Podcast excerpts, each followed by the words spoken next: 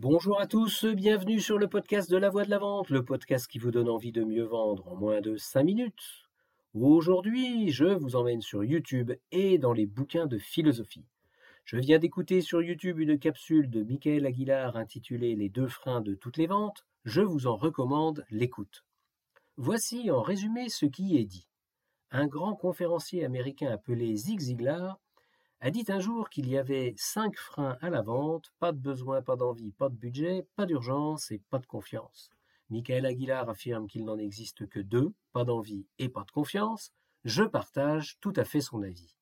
Alors voyons pourquoi il a raison. Commençons par le plus simple, la confiance. Bon, ça, ça relève de l'évidence, une relation commerciale avant d'être commerciale est une relation, et une relation ne peut se nouer que dans un climat de confiance. Je pense que nous sommes tous d'accord là-dessus. Il n'y a pas vraiment besoin d'un doctorat en vente pour comprendre ça. Pour vous en convaincre, observez-vous quand vous voulez acheter quelque chose et que la tête du vendeur ne vous revient pas, ça devrait suffire. Venons-en à l'envie.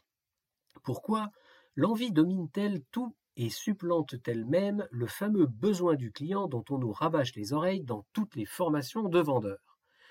Eh bien tout simplement parce que le besoin n'en est qu'un cas particulier. Le besoin se résume à l'expression d'un manque. Le vrai moteur qui provoque une vente, c'est l'envie.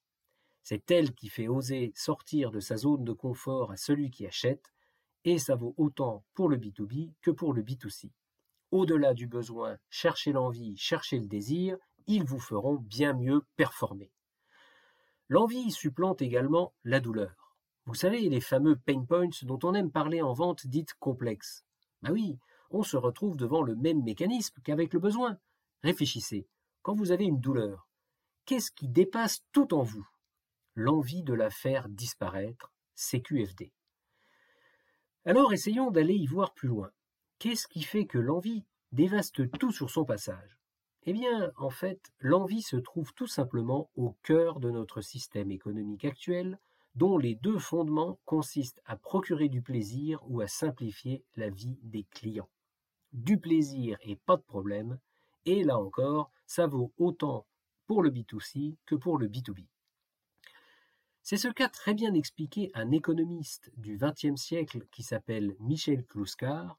Je suis désolé d'aller chercher un philosophe proche du Parti communiste pour étayer la thèse de Michael Aguilar, mais les explications qu'il donne sur le passage du capitalisme de Germinal à celui né du plan Marshall sous la houlette de l'oncle Sam et parachevé par mai 68 permettent de vraiment bien comprendre.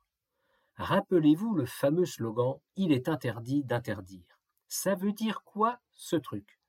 Faites-vous plaisir, consommez, simplifiez-vous la vie, plus d'entraves, achetez, consommez, investissez. Avec ce simple slogan, le moteur du monde économique a basculé et est passé du simple comblement d'un manque, le besoin, au comblement de ses envies. Et si vous calculez bien, ça fait plus de 50 ans que c'est comme ça. Aucun commercial actuellement en poste n'a vraiment connu autre chose. Alors, amis vendeuses, amis vendeurs, de grâce, arrêtez de vous concentrer sur le besoin et cherchez l'envie. Bon, un petit bonus pour continuer à enfoncer le clou et vous aider à y voir plus clair sur ce concept. Que nous racontent les philosophes Aristote, le désir est l'appétit de l'agréable. Spinoza, le désir est l'essence même de l'homme, c'est-à-dire l'effort par lequel l'homme s'efforce de persévérer dans son être, c'est-à-dire progresser. Bref, le désir, comme l'envie, est de tout temps le moteur de l'humanité. Le monde actuel ne fait qu'accélérer le mouvement avec les réseaux sociaux. Bon, je ne vais pas continuer à vous casser les pieds avec la philosophie, mais je vais quand même vous demander de réfléchir aux mots que vous utilisez quand vous vous trouvez en clientèle. Ce sera votre exercice du jour. Est-ce que vous parlez de besoin et de cahier des charges ou d'envie?